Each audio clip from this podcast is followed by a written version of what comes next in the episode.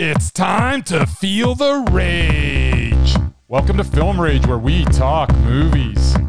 Lou Reed once wrote and then later sang that life is like a mayonnaise soda. Not one hundred percent sure what he meant by that, but if I ever meet him, I'll ask him and I'll let you all know. So now, directors and actors beware, as you cannot hide from the rage. My name is Bryson, I'm part of the Film Rage crew, which also includes Jim. Hello, Jim. Hey, hey. So with the introductions out of the way, let's rage on. Okay, so time for a quick rage out. And thanks to James, currently our only member subscriber. And yes, you too can be a member of the Film Rage community by joining at buymeacoffee.com forward slash Film Rage Y Y C. All members get a special episode and content only for members, along with all members that sign up. We'll get a special limited edition Film Rage merch item.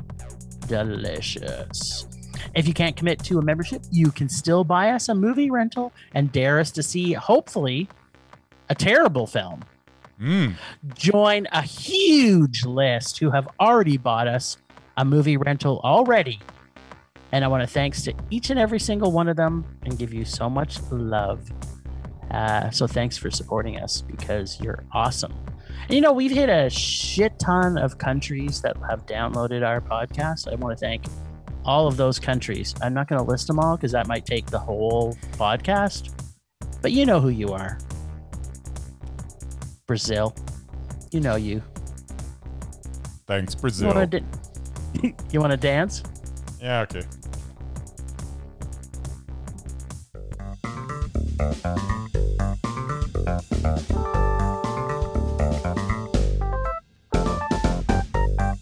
Streaming, streaming, streaming, streaming, streaming, streaming, streaming, streaming, streaming, streaming, streaming, streaming, streaming, streaming, streaming, streaming, and what? We are streaming, Jim.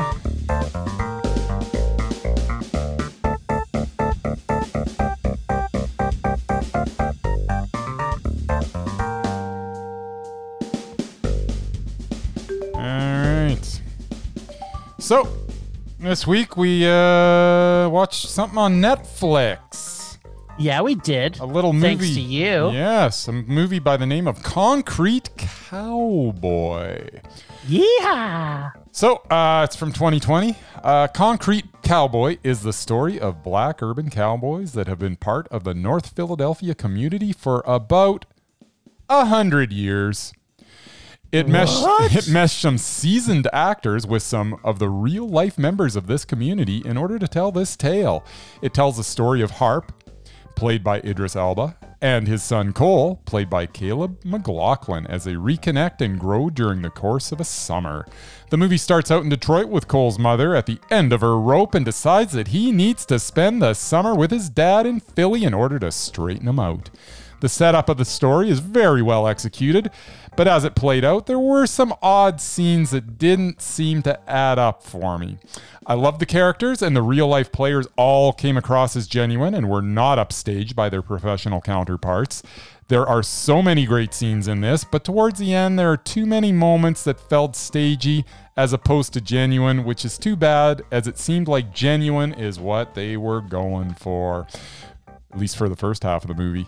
Uh, this made me want to see a feature-length documentary of the Fletcher Street stables. How did they originate? And how have they continued to exist throughout the last century? That is the story I would like to see. This movie, however, did nothing but pique my interest for something more, although it did introduce me to a community that I was not aware of, and it did have some very good performances, and it did have some very powerful scenes. It was another case of great beginning concept that turned into an average final outcome. Concrete Cowboy was meh. Okay, well, uh, I love the mix. You know, when it when a music either stands out or it sucks, I got to bring it up. The mix of music through this film was a great mix of modern and classic music. I really love that in the film, where they they have the urban people. Uh, and the urban lifestyle But at the same time, because of the subject matter of the film, having some classic music in there kind of really fit well with the whole cowboy theme. A powerful story with powerful acting. I freaking love Idris Elba, and the young kid Caleb McLaughlin is freaking fantastic. The whole yep. group of kids from Stranger Things seem to be doing some amazing, fantastic things. Interesting, this week, we have two kids that are Stranger Things kids. Huh. Who knew that was going to happen? I, I did. However, yeah, you did. Uh, however, if Caleb and Millie went head to head, perhaps in this film or in Godzilla versus Kong, she would be toast. And oh, I mean yeah. toast, I am yeah. sorry to say. His chops are stellar. This kid was freaking fantastic. Great story, very unique idea of a stable in the middle of a major city and the black cowboys within this culture. I found it refreshing take on a traditional young gang member joining a gang, but has people fighting for him. Great character development. I was enthralled with every point of this film. Not once was I bored or disinterested. Heartwarming family dynamics versus gang lifestyle film. I love seeing true life stories not based on a biopic that tell a story of something happening, but necessarily not necessarily trying to make it a biopic. So to me, it was refreshing because it is somewhat of a biopic about a true situation, and they actually had true characters, but it wasn't a biopic. It was just a story about it. I loved that I learned about this place in Philly, and I'm not sure if our boy uh, George knows about this. I think I'm going to reach out to him after this podcast and check in with our boy George from... Ah, if he lives in the uh, city, he little... must kn- must know about it. No, because like if you look at some of the uh, discussion at the end of the film, after the fact, like through the credit reels, they were talking to some of these real life people. And they, they had people that talk to these cowboys all the time that say, I didn't know that. Where's these stables in Philly?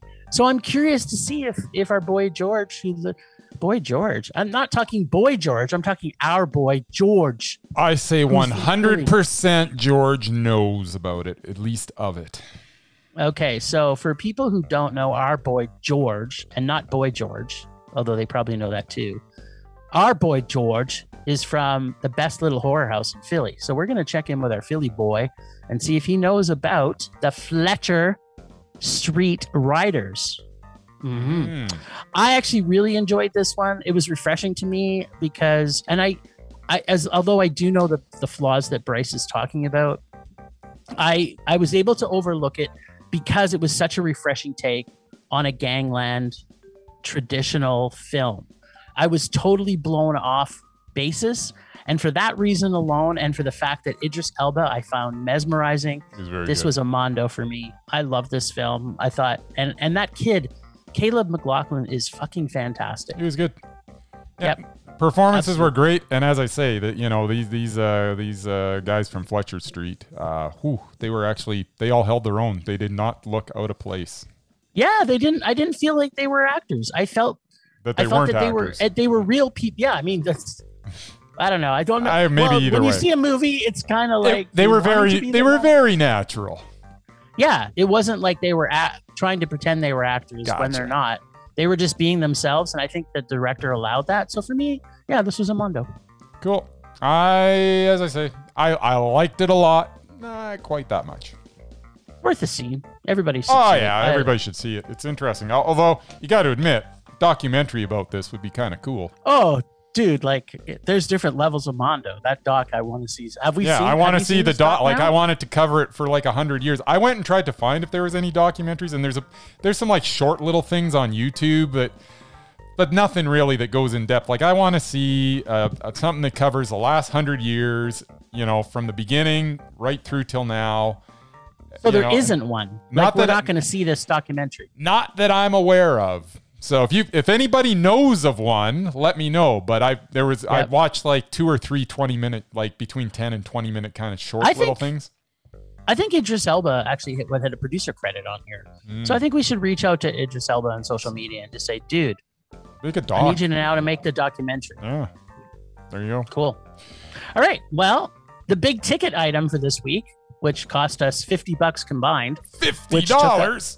which would literally eat up more than half of our bank account.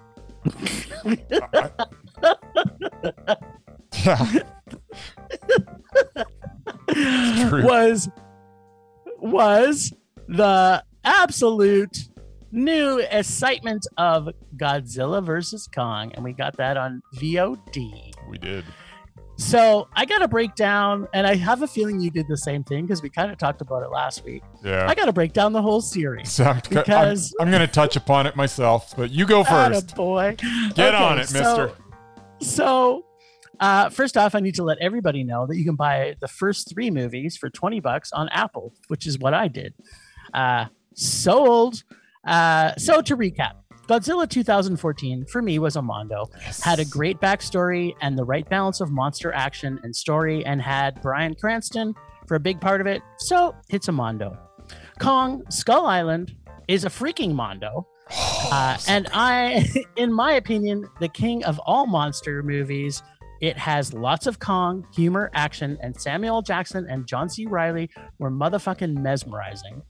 And then we've got... Then Godzilla comes back in another movie called Godzilla King of Monsters.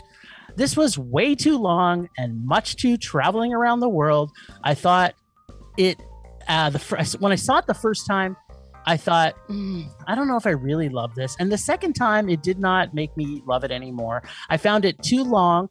I'm giving it a meh because it did have Godzilla, and Godzilla alone demands a meh from any rating. Fair enough. Uh, and, but I found it had too much monster and had too much of everything. Uh, and I found it tiresome at times. Plus, it had C L Fs in it. And I fucking hate creepy little fuckers. So at the best of time. And that movie was, was a really bad portrayal. Okay. So the main event, G versus K. First off, again, it had way too many C L Fs in this film. And for the first part of the movie, it was motherfucking annoying to me. I'm like, again, why are they making this film? To, are they trying to steal Disney views? Is that why this movie was made? I was not a fan of Eleven slash Millie in the last Godzilla film, and her story arc in this movie could have been filled with a brand new character, and her dad was useless and irrelevant all the way through it. I super love Julian Dennison, but as I mentioned last week, they could have introduced a new gay character into this film who could have filled that space, uh, who who uh, meets up with Brian uh, Tyree Henry's character, and the arc would have been just that much better and that much more diverse. I'm not sure I felt that was even needed. But the addition of a deaf character who signs with the king was golden. And it has two things important. It adds diversity of people with disabilities. And it is fact already that gorillas know sign language. So the fact that Kong, who is the king of all gorillas, signs, to me just made sense. Plus, I loved the creepy little fucker who played that character, who is one of the three percent. And I just love little really Kayleigh Hotel or Hotel.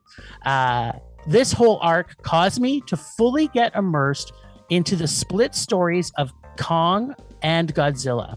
I had a bunch of issues at the first with the sci-fi side of this. So at about halfway through the movie, I said, you know what? I better go back and rewatch it. So I stopped it halfway through. And I went back and started watching it for a second time. Second time, though, I was able to connect uh, to what was unraveling a little bit better and let myself be taken over what I completely predicted was going to happen. As if we remember last week, what I said was going to happen, it pretty much unraveled exactly like I said it was going to happen. Um, and then they were able to battle the real villain, who happens to be man. Uh, Godzilla and Kong lay waste to Hong Kong. Uh, like only two gods of the earth and the silver screen can do. Was there stupid, idiotic things in this movie? Hell yeah, there was. Was there things that could have been done better? Uh, yes. It's already, uh, you know, I've already listed a couple. But did this satisfy my thirst for Godzilla versus Kong? Goddamn motherfucking right it did. This film took a little time to grow on me, but by the end of it, I was all in. I think fans of Godzilla... And like Bryce and I, fans of Kong slash fanboys for Kong, as I want to start using hashtag, uh, will enjoy this monster mayhem. Just like the word world needs more cowbell, this Jimmy needs more motherfucking Kong. This was a King motherfucking Kong Mondo for me. A- apparently anything with Kong in it, I'm just going to give it a Mondo. All right. Uh, so yeah, just like you going into this, I watched Godzilla from two thousand fourteen, followed by Kong Skull Island, followed by Godzilla, King of the Monsters, and then I finally watched this, Godzilla versus. Kong. After watching Godzilla, uh, that feeling I had back in two thousand fourteen started to manifest itself as it teased the next film, King Kong, or uh, sorry, Kong Skull Island. I remember thinking this is awesome, as it seemed it was going to take a cue from the Marvel. From Marvel, I should say, and intertwine these two in a series of movies, as we even got the post-credit scenes that teased the next movie in the sequence. Kong Skull Island was the next, and my enthusiasm for this series grew even more, as that movie was super mondo. This built my excitement to a fever pitch for Godzilla, King of the Monsters, and that's where my enthusiasm began to wane. The promise of the first two movies seemed to take a few steps back, as this outing paled in comparison uh, to the first two in the series. And now we have Godzilla versus. Kong, the ultimate kaiju showdown. I thought before watching this, if they could just get back to the promise of the first two movies in this succession, then perhaps this could be special. Instead, we got more of what King of the Monsters had promised, which was mediocre storytelling with some entertaining action sequences mixed in. This was basically Batman versus Superman, but with kaiju. We got some battles early on between the combatants, then we got the final battle, which ended with them teaming up against a common enemy. Just like, just like Superman versus or Batman versus Superman. Uh, we got kaiju instead of superheroes, but it was basically the same. Uh, it was even the same arc, both in character development and final resolution. Um, I did not l- dislike Godzilla versus. Kong as much as I was disappointed that the momentum of the first two films could not carry through to this titanic confrontation. And by the way, why do they keep on calling them Titans? They are kaiju. Everyone knows that. So stop calling them Titans. It sounds stupid. So anyways, this was a super waste of early potential. Meh. I completely get it. I'm not going to argue with your rating. I completely understand why you have it. Normally, I'd like to pick a fight. You know that. About yeah. Everything. But, you know, I, I get why you gave this a meh. I had some problems with the whole Godzilla arc. It was almost like... It's almost like...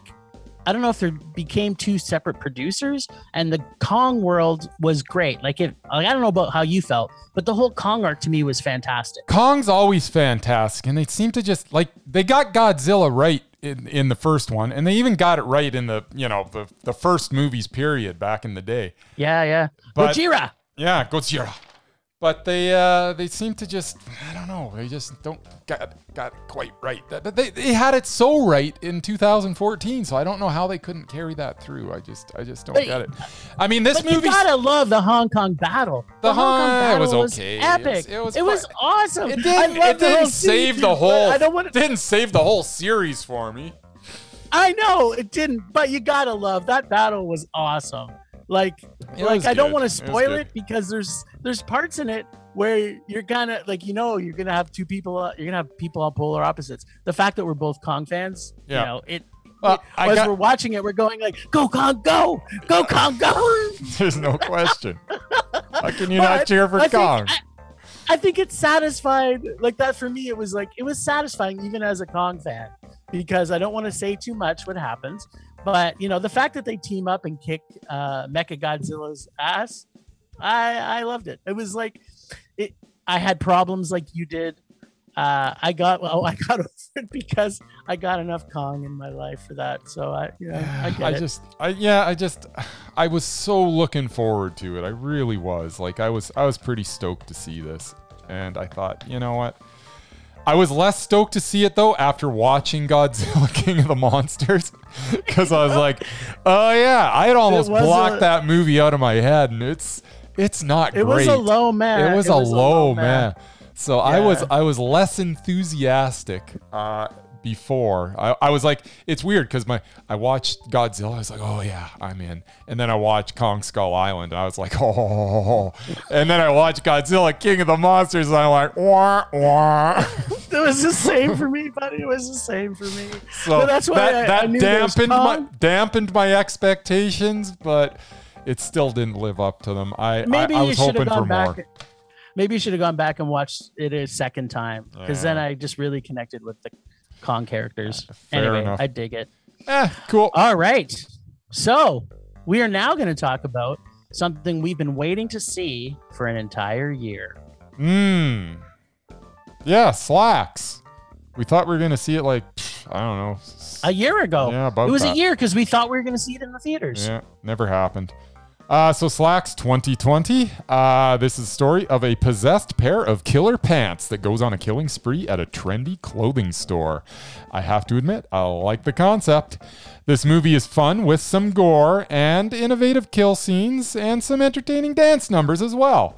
It mixes in some heavier themes to think about, such as excessive consumption and corporate exploitation of workers, both domestic and abroad, but it does not get bogged down by the weight of these issues. The film is entertaining and has some enjoyable moments. The ending makes the statement that it was going for. At seventy-seven minutes, it is a breezy bit of entertainment.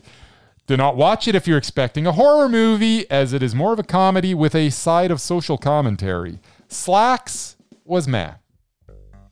Ah, well, let me tell you what I thought of Slacks. Go to it. So we saw Slacks, by the way, on V O D. Yep.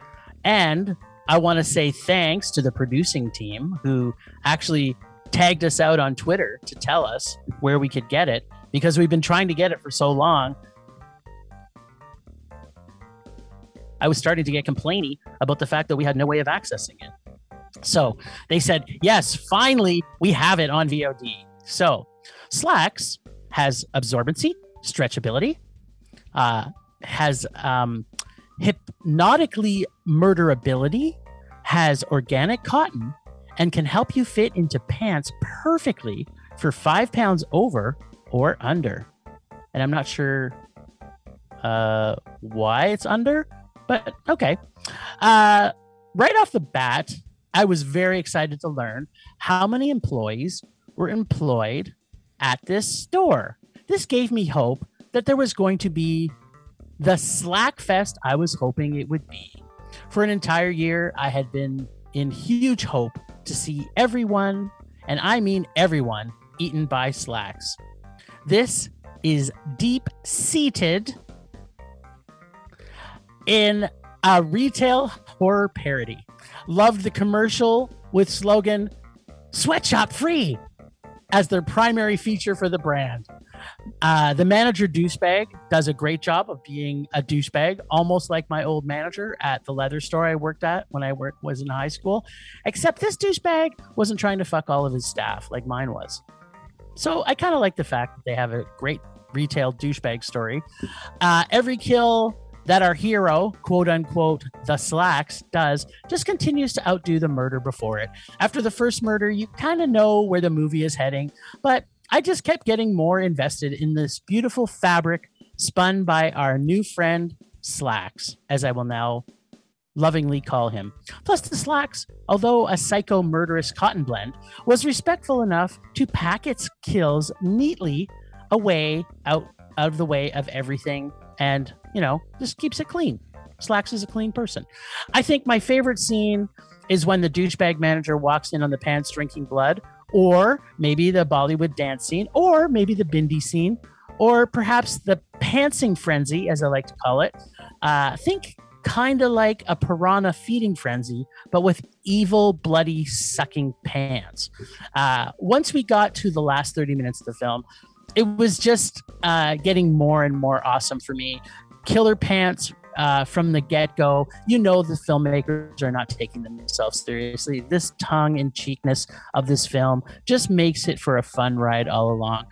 Uh, it's a direct comedic backhand to the fast fashion industry and does it with a murderous, bloody, pants-filled, super-slapping backhand. Moral of the story, don't fuck with slacks. Or, hmm, maybe not. Maybe it's don't fuck with p- possessed f- slacks. No, maybe that's not it. Um, Oh, yeah. Companies don't be fucking dicks, uh, which I wholeheartedly agree with. And for this reason, I'm giving Slacks two legs up or a pants on the ground, fully satisfying mondo. I love this movie. It was so fun. I was laughing all the way through it. And perhaps because Bryce still works in retail, maybe he wasn't as enjoying the humor as much because he has to live in that world every day. But I was fully enjoying the retail side of it. Don't really, don't really live in that world, but yeah. Well, but you work in retail, so it's like it's not funny. I hide in an office and poke people in the eye, man. Okay, so my favorite line: we know two things. It loves Bollywood music and it has a bindi on its forehead. Solid gold. Having a bindi, it doesn't uh it doesn't even have a face, and yet it had one. Mm. Yeah, it was okay, but it was fun. You liked it? It was it, it was fun. fun Yeah, no, it's no question it was fun. Calling it mondo, that's a bit of a stretch, but yeah, teach your uh, own. Well, you know what? I just love killer pants. I've been wanting to see this movie, and it gave me everything I wanted from the very first murder. It was like, yeah, the pants ate her alive in the bathroom. It just set the stage. It was. Uh, yeah. I, I fully enjoyed yeah, killer pants. As I say, kill scenes were entertaining. There were some laughs, definitely. It was good. I see. I. It's funny because could you compare this to a slasher film or a slackser film? No. Because are the slacks actually like, I mean, you think of uh, Jason. Jason is possessed and he's he's supernatural. So it and Jason is getting revenge on the kids that killed his mother. So I'm kind of thinking this is a slack a slackser fest. Mm. Well, there no? you go. I don't know. So, so would you call this? What would you call this? A supernatural thriller, or was it? Is I call it a, a. I think it's like a slasher. So for me, I don't. Slashers are not my favorite, but slacksers, I'm okay with. I think it's just a comedy. Did you like the the the Slacks feeding frenzy? It was awesome. Yeah. They skinned him. They skinned all his meat off his bones. Yeah. That was... I don't know. I, I don't know. I've, I've, I'm actually confused that you've brought up that scene over and over again, because it's like, yeah, a big pile of pants went on top of someone. Then the big pile of pants parted. And then there was just uh, bones. And it was there. Like a piranha. Yeah. It made me think of those old piranha movies from the nineteen sixties where they go into the Amazon jungle and the piranhas clean those things to the bone. I was like, oh, yeah, I'm digging this. This is like Piranha, the original. Mm. Yeah, it was okay. I, I I I thought it was good. I know you did. You thought it was mondo. I did. I loved it. I thought it was meh. Give me more slacks. Uh, it's I'm looking for slacks too. All right. They missed they missed the boat, because they could have made this slacks with one X, and then slacks two could have been slacks with two X's. You should work in marketing. Why don't you work in marketing? I don't know. I don't know why I work at all. I should just retire. Yeah, man. Anyways. So we got to we got the right to rock is what we got. We do.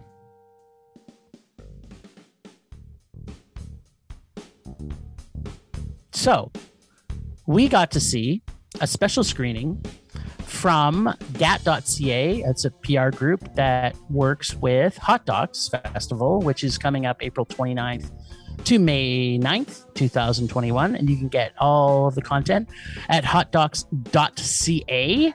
And we got to watch. We're gonna we're gonna watch this week, and maybe next week we'll decide. We might watch another one because we still got a little bit of time till the end of April. But this is going to be playing at Hot Docs uh, this year, and it's called Fanny, The Right to Rock. Yeah. The Right to Rock reveals the untold story of a Filipino-American garage band that morphed into a ferocious rock group, Fanny, who almost became the female Beatles. Features that's bony, quite a statement. Bony. Yeah, well, that's what they say. If, if you write it, if you write your own I M D B bio, then you can write what you want. Features Bony Rat and Joe Elliott, and then it doesn't list uh, pretty much any. Like, thank you again, I M D B. It doesn't list any of the actresses uh, or the musicians on it, but it's written and directed by Bobby Joe Hart. So, uh, Fanny, The Right to Rock. So uh, first off, I've never heard of Fanny, and I'm kind of a little surprised because lesbian rockers are one of my favorite types of rockers. Uh, this doc has a ton of content in it. It's about feminism, equality, fighting racism, female empowerment, kick-ass ladies who kick ass and rock without dicks, and so much fun. These ladies took no shit and knew how to get shit done. I love rockumentaries that have a lot of music, and this really gave you all the Fanny in your face and your ears could take in. So much rock, so much guitar face, so much awesomeness. I loved going on this journey uh, of these legendary all-female group who I'm sure kicked ass and definitely punched dicks. This film has so much heart and sadness and still kept fighting forward even though the universe seemed to not want it to. Fanny is awesome. And this movie was motherfucking kick-ass mondo. Favorite line, we are playing our asses off. We're sorry. We're playing our, we're, we are playing our asses, our fannies off for any, everyone. And it's not enough. That pretty much sums up this movie. This movie was great. I loved it. Cool. Uh, just like you, Jim, I cannot believe that I have never heard of this band that apparently influenced so many. Seriously, how have I not heard of Fanny? The first all-girl band signed to Warner Music that opened for bands such as Humble Pie, Deep Purple, and Slade, as well as Ike and Tina Turner. They had numerous T V appearances that included The Kenny Rogers Show, it's like my favorite show, The Helen Reddy Show, and Dick Cavett. I've watched what? some Dick Cavett. Anyways, how, you like, you how like Dick? What are you gonna say? How have I seen nothing about this band? Uh, this doc presented the good and the bad that was Fanny, from their humble origins to the debauchery that took place in their place of residence, Fanny Hill. They dealt with sexism and racism. They spent some time in the U K where they got some more respect. Uh, they went through a period where they had to go through some group therapy sessions to keep them together. They had Warner Brothers trying to dress them in skimpier costumes. The constant struggle of fighting against the sexist powers that uh, uh, that be, combined with the fact that they were in a constant state of proving themselves to the lack of a big hit single, eventually led to their demise. It is ironic that they were actually already broken up when they had their biggest hit charting at number twenty-nine in the single Butterboy. After breaking up, the members went their separate ways. Nikki had a kid. Bree stayed in the music business, working with the likes of Carole King, Roger Daltrey, Jimmy Buffett, and Duran Duran. Uh, June started an institute for young girls to play music.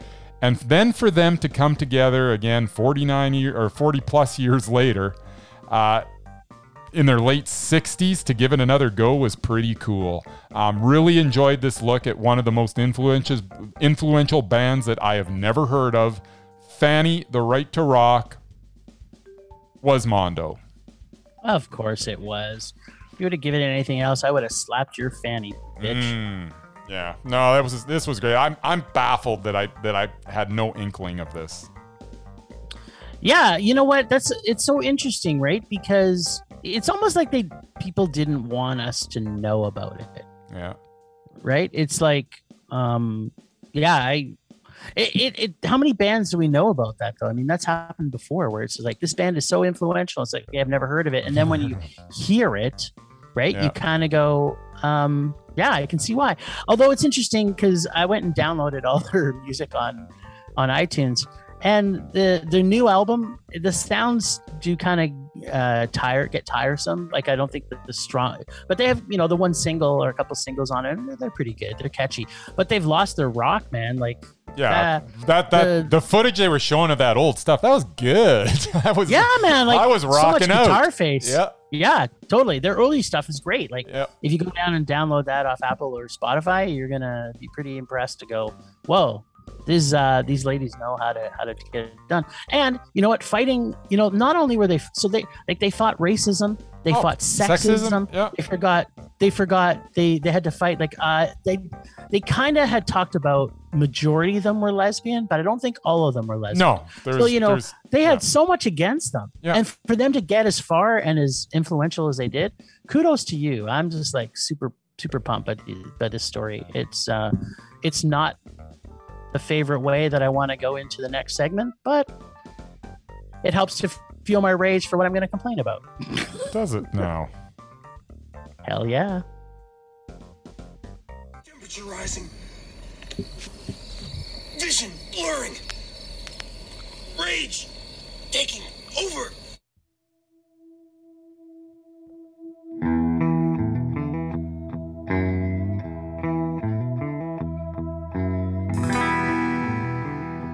Okay, so my rage this week is somewhat of a little bit of a continuation on last week, and you may see this as a common theme in my rages over the next little while until we can actually go see movies in theaters. But what the fuck is with all them trying to cram kids into Godzilla and Kong movies?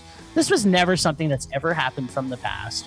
The fact that the last two Godzilla movies have creepy little fuckers in it just totally takes away from the... I don't know what they were, the writers were doing to get this in place, but are they trying to put kids in as a crutch to get more viewers? I don't know.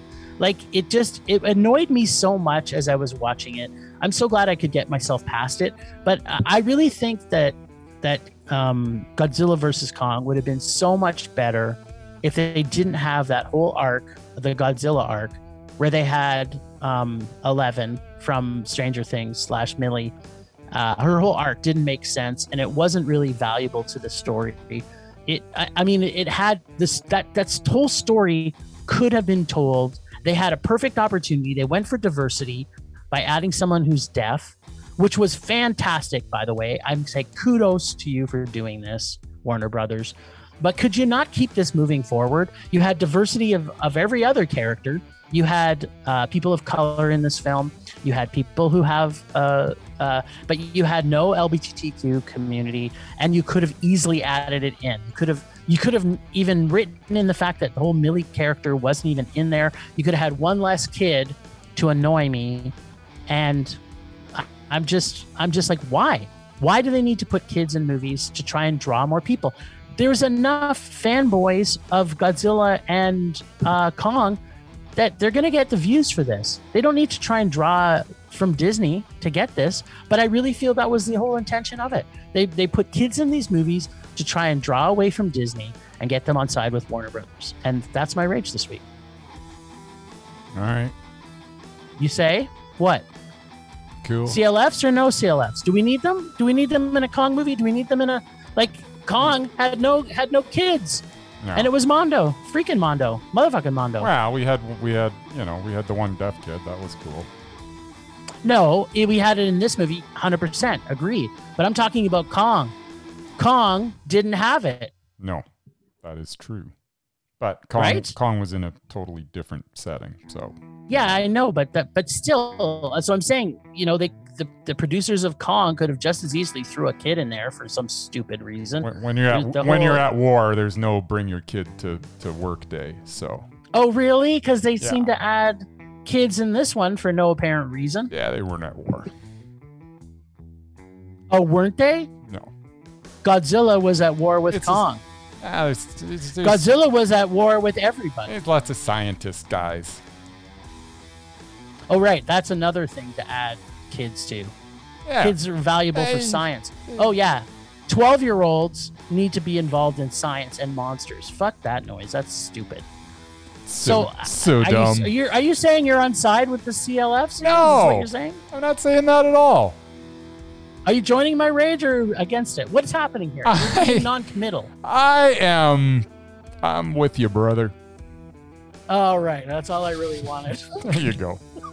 you, you got some, uh, some some Bryce rage. Yeah, I love it. Uh, there you go. All right, so um,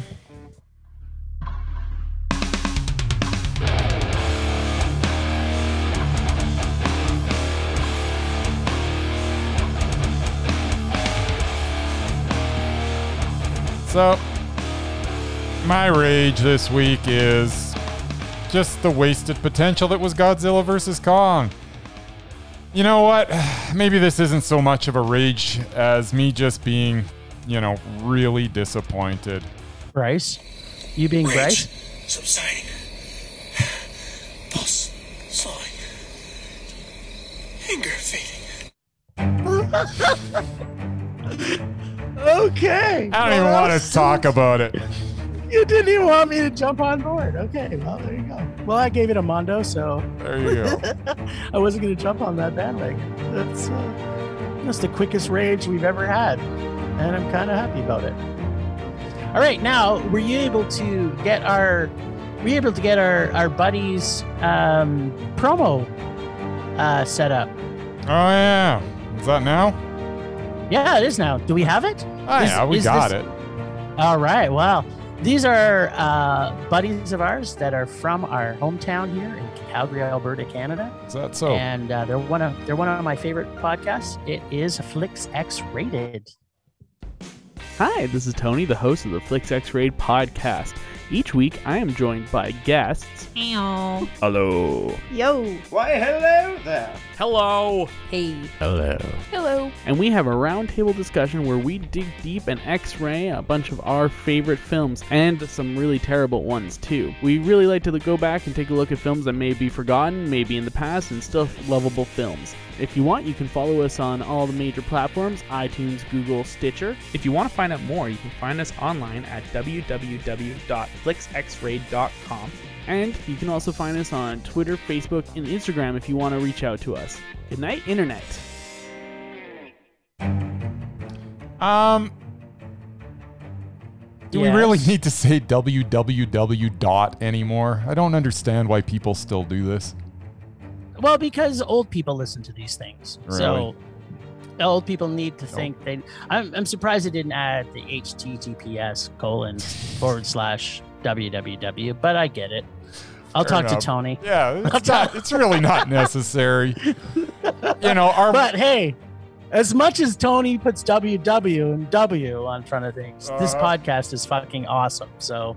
Uh, like we still love them. You know, our, our website isn't w w w dot film rage y y c dot com. It's just well, film rage y y c dot com.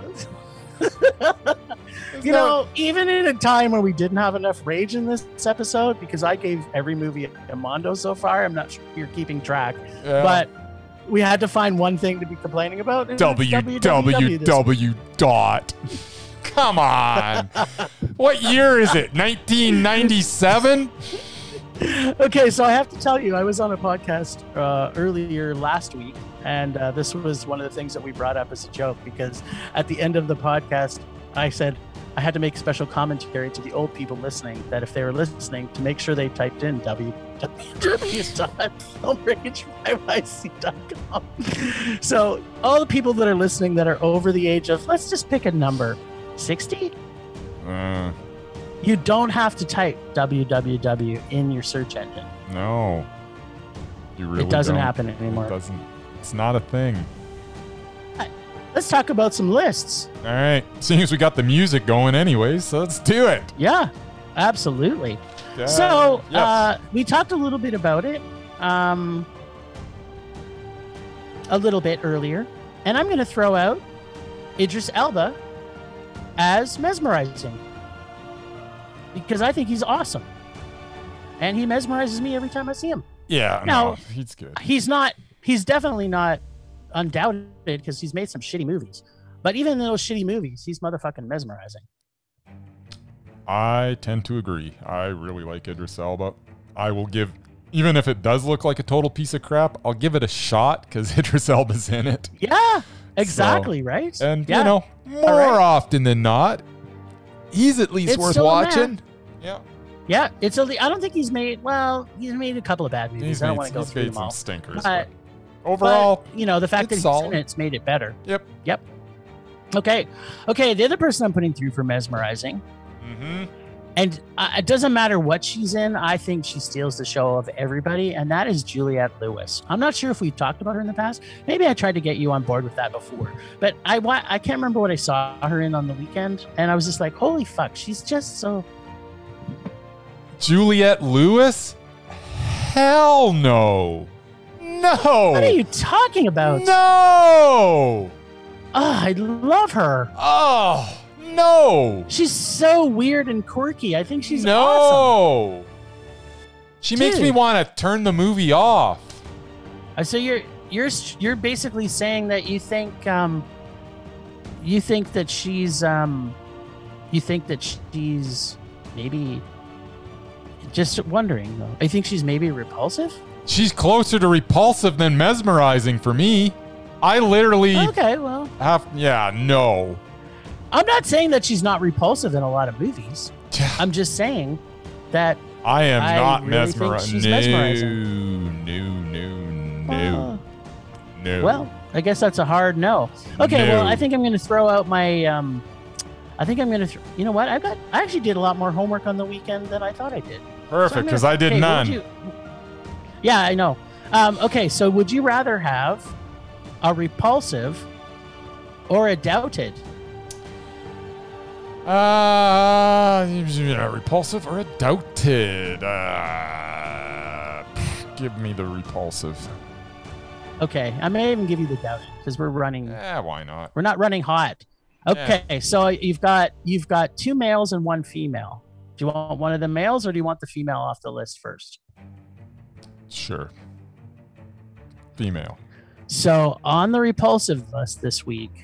As much as she's probably one of the hottest actresses that's ever lived, I am putting Megan Fox on as the repulsive list. Megan Fox? Nah. Okay, what have you seen her in that you went, wow, that movie's good? I like Jennifer's Body. Okay, I'll give you that. But yeah, she was her probably and Amanda, Her and Amanda Seyfried? That was a good movie. Yeah, it was. And she was good she in was it. She was still repulsive Nah, in it. she wasn't. Nope. No. She's terrible. No. Nope. Okay. Well, I guess I forgot about Jennifer's Body because I did really. It was a good movie. And she was fine. But every other movie she's made has been terrible. And Amanda Seyfried's always good. I didn't say Amanda Seyfried, did I? I know, but I just you know, said they were Megan in it together. Fox. Okay, so what other other than that one movie, can you think of anything that I like, don't know, it's just what popped into my head. Oh, of course she's terrible. Everybody's terrible in the Transformer movies. Let's just You can't be good in the Transformer movie. The Transformer movies doesn't doesn't uh, is not conducive like to you oxymoron. to you shining as an actor. It's just it doesn't matter. You're just there as filler between giant metal rolling over each other with loud explosions and stupid and camera angles and just ridiculousness. I don't even know who is is who. Who are the Decepticons? Who are the What are the other ones called? I don't even know. I don't know who the, the good guys are. Cons? Who are the bad guys? I don't know. They're just rolling over each other. It's just, ah, the, it's just a mess. The bad the bad ones is Megan Fox. Ah, just yeah, remember nah, that. All right, whatever. Megan Fox is fine. She's okay, well, fine. Transformers is if terrible. You're not, if you're not on board with this, I don't know what is. So my doubted is Demi Moore. Okay, now, you're gonna have to list the movies. Okay, so I'm going, I'm going most recent to older. Yeah, I've seen it occur in a couple of things recently, so I'm yeah. sure they're gonna well, be on. Well, I, there. I rented Songbird from twenty twenty the other mm-hmm. day. Okay. Because it it was ninety-nine cent rental. That's a good price. And it was a rage. Yeah, it was a rage. ninety-nine cents for rage. What a bargain. And then, yeah, and I didn't know she was in it, but then she shows up. To make me barf. Mm. Then she was in this terrible, terrible movie called Corporate Retreat. Yeah, I saw from that. From twenty nineteen. That was god awful. It was I, god I couldn't awful believe it got made. I, I was just looking at. It. I was like, "What? Who made this? Why?" And, and she was she was she, terrible in it. She was terrible in it. I think she produced it, which made it even worse. Nice. And then she did two thousand eighteen, which I haven't seen this. It was Love, Sonya. No, so this is a question mark. Yeah. But, but, but yeah. twenty seventeen, she made a movie called Blind, which was a rage. Yeah, I saw it. It was bad. So bad. twenty seventeen was called Rough Night, and it was a rage. Mm. Then she did twenty sixteen, Wild Oats, which was a rage. Yeah, I don't, I don't I know why that. I've seen all these movies. I don't think her. I saw Maybe Wild I keep Oats, thinking she's going to make Ghost again. Then she made twenty fifteen's Forsaken, I've seen which Forsaken. was a rage. That was a rage. That was god awful. And then she made in two thousand thirteen Very Good Girls, which I also haven't seen. Uh, so for me, it was question. Yeah, go ahead. I wasn't. A, I'm sure it wasn't a Mondo. For no, me, no, I, I, I don't think I haven't seen that one either. So it's question mark, rage, rage, rage, rage, question mark, rage, rage. So the question I pose to you, because you haven't seen enough. Oh, I've Moore. seen enough. She's done. Okay. It. Okay. So we don't have to see Love, Sonya, no, or, or Very Good Girls? No. She's doubted. Hot damn. I'm so excited right now. Yeah. Just the fact that you had to go back to two thousand thirteen to go eight movies back tells you what everybody thinks of her. Yeah, and not one of them has been a major blockbuster. It's not like a G I. Jane no. or, or uh, uh, Ghost or whatever other big movies. Ghost. Yes. Ghosty. Mm-hmm. All right, well, that's what I was. So we had a pretty successful, we got a no for Megan Fox. We got a yes for Doubted for Demi Moore. Demi Moore. Demi Moore. And, uh, and when we got a yes for Idris Elba. So it was a success. So check in next week when Bryce has at least two or three things to pull forward. I get back on his job. I'll do better. I will. Now what? The moment we've all been waiting for. Is it? I don't know. I'm I'm excited. All right. Well, if you're excited, I'm... I don't know. Somewhat excited? Nah, not really. I... Anyways. You're here... half... You're half cocked? Uh... Last week on Rage or Dare, we were dared to see what can only be considered as a gift from the gods, who, when we were dared to see the nineteen ninety-six trauma film Killer Condom, a gritty detective film shot in New York, all in German. Uh, this week, we have another dare on deck from one of our fantastic ragers who bought us a movie rental. Let's check in with Bryce, uh, whether he was turned off or turned on by a lot of German sex party with lots of killer condoms. Bryce, tell us your thoughts on killer condoms, yeah? I, I don't know why we were watching this movie as part of this segment. I, I just don't get it. This does not seem like the kind of movie that should be in this segment, because nobody, you can't rage on this movie. How can you rage on this movie? No one can. So there's a there is a disconnect between what this segment is and what our, our listening public thinks this segment is. Like a big disconnect. I mean, the fact that we got, you know what? Forget about the killer condoms. Forget about all the everything else. The fact that we got an exclusive, completely in German, set in New York City where everybody speaks German, including the policemen, and like nobody speaks English. That alone is worth watching. It was fantastic. And and then you get then you get you know great lines like, even good girls from Oklahoma end up biting off some guy's dick. I mean, that's gold. I mean, in no Alley way gold. How can you rage against that? You know, I just, uh, it was about man-eating rubbers. Come on. It was, I mean, was it Mondo? No. Was it a very intriguing curiosity that I was absolutely mesmerized by the entire length of the film? Having said that, it didn't need to be an hour and forty-seven minutes. We could have told this story a little quicker than that, but that is my only complaint. It was good. I liked it. It was a high man. Okay, well, just you waiting, mister. There's no rage let me here. Tell you, let me tell you what I thought about this movie. Okay, so, uh, yeah, a German film shot in New York. So good. about about true love, evil Catholics, great detective work, and oh yes, condoms that eat dicks, and not in a good way, if you know what I'm saying.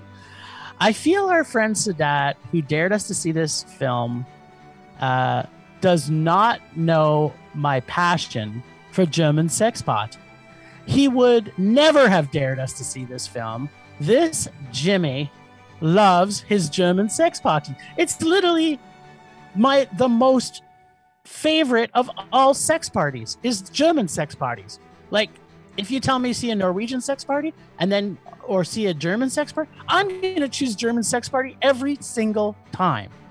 And then, uh, and then afterwards, you'll you'll go watch the Norwegian one, though. You'll just watch well, the German one first. Of, of course. And then I'll go back and watch it again second. It's literally my absolute favorite subgenre of sex party.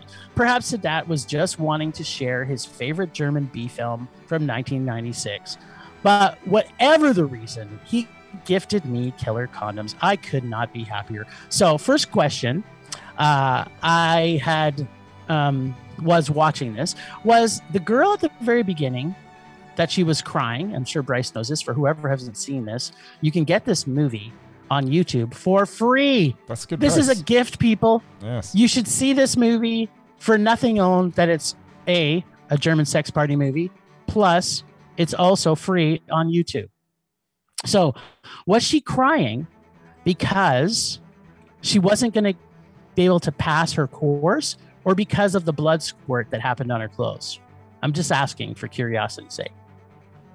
Uh, I think it was a combination of the two. Okay. I think she would have she would have been weeping either way, but the all-out cry was because it was those two things together. It was a com- com- combo pack. Huh, okay, I get it. Uh, so much of this quiet and subtle humor had humor had me laughing and smiling this whole movie, from the Beavis and Butthead uh, poster that was on the wall. What was that? No. I, I had to do a double take. I was like, what? Okay. Which made me laugh for like five minutes to the most German films from the nineties that all have smoking by everybody in the film. Even the doctor and the coroner at the hospital are all smoking. Yeah. Uh, the little quick edits and the tongue-in-cheek uh, is so much uh, more subtle than most trauma trauma films. Like, this was a very subtle, well-developed movie. The bathtub scene was so awesome with the rubber ducky, the kid in the playground. I'm half Uh, ha- an hour into this movie, and I'm thinking two things. One, why have I never seen this? And two, I'm thinking Sadat misunderstood the purpose of daring us to see movies. Yes. Not that I'm sad. I'm super glad that we have him daring us to see these. I'm glad I saw it. Uh, but I, I had mixed feelings about the depiction of the gay community in this film. But because our hero is a badass motherfucking gay cop, and he let it be known that his lifestyle is nothing but normal, and the big monologue at the end wraps it up, I was okay. This film was fun, yet well-crafted, serious detective film with an important message that always makes sure to use a brand new condom that you unwrap yourself. And that goes for every community who uses condoms. And also a message that trauma can actually make a movie that is mondo. Uh, favorite line, it's got thirteen pricks and its conscience on its conscience, thirteen pricks and one ball, or nice penis, yum, yum. Or, I mean, what can a man do in New York if he's lonely and hasn't got a dick? Yes. This pretty, that, and that line itself pretty much summed up this entire movie. There you go. And so many great lines. I could just go on them, but we have to unpack a few things. One is, Uh, the name Macaroni, like that alone. Every time they someone called him Macaroni, it made me laugh. And I love how they depict the evil Catholic uh, villain. Super awesome. Uh, did, did you notice that they're speaking German and everyone's German, and they, but but everybody's had like an Italian name? Like there was yes, Luigi. It's like, like, yes, like do they think that everybody in New York is Italian? I, I don't know. Like all this stuff was just, everything was gold. Like that just made, that alone made me laugh. Like I was giggling because, yeah, it was crazy. Let's not get to mondo for you. No, I not quite. I loved every single thing about this movie. It's I too thought, long. It's it yeah, I was wasn't long enough for me. No, I wish there was a little bit long. More sex party in the German sex party. I need to be tightened uh, up. Okay, but I have the most important question for you. Yes. Which is, what would you do for red jelly? No comment. Okay, so this week we've been dared to see the It's it's a nineteen eighty-one original film that was re, remastered in two thousand fifteen called Roar with Tippi Hedren. Have you ever seen it? A long time ago, I did see it, yeah. Okay. Well, do you remember hating it? No, I don't remember hating it. It's it's it's odd. And it's okay. Got, it's got um There's a lot of like, the, I think they did a documentary about it too. That uh, yeah, yeah, the documentary is actually on Crave and on probably H B O in the States. Yeah. So we are going to be watching Roar, and we'll be able to rent it on iTunes for a very cheap four ninety-nine. There you go. Yeah. No, uh, I almost went because we had a. I don't know if it was. I think they might have screened it at Cuff. When it uh, oh got, really yeah when I, I could be wrong, but I I'm pretty sure that they screened it at Cuff um when the hmm. the uh, well. re, the uh, remastered version came out. So yeah. well yeah I, I don't guess maybe we'll see if Amy, who's dared us to see Roar, yes. is also giving us a gift. Maybe these people love our podcast so much they're saying, I'm so tired of having them watch these terrible movies. We want them to watch the movies that we know and love. I don't know. I guess we'll find out next week. I guess we will. All right, sir. Well, it's about time to wrap things up. Okay. Well, thanks, Rachel, for listening. Thanks to the extended Film H crew of Leonard Kalman for his artistic vision and photography via Leonard Kalman Photography. For Bex Goose for her animation skills at pa- oh, no, at Potato Lady. podcast reviews dot com. And be very surprised and very excited, people, because next week we're going to have the Merman back. That's right. You heard it here first. Merman will be returning. Uh, find us on social media at Facebook, Twitter, and Instagram at Film Rage Y Y C. Check out everything Film Rage at film rage y y c dot com, including our merch site where we have TeePublic on sale right now, as well as Redbubble. Uh, see what we look like by going on YouTube and searching Film Rage Podcast. We are always wanting to make this a raging blast for our listeners. So please comment often everywhere you feel, including at film rage calgary at gmail dot com to send us some emails. Uh, on Podchaser, on Apple Podcasts. Dare us to see terrible movies, people. Pay us to see terrible movies to fuel our rage. But no matter what you do, please make us rage. Please, please. That's it for this week. Rage on. Rage on.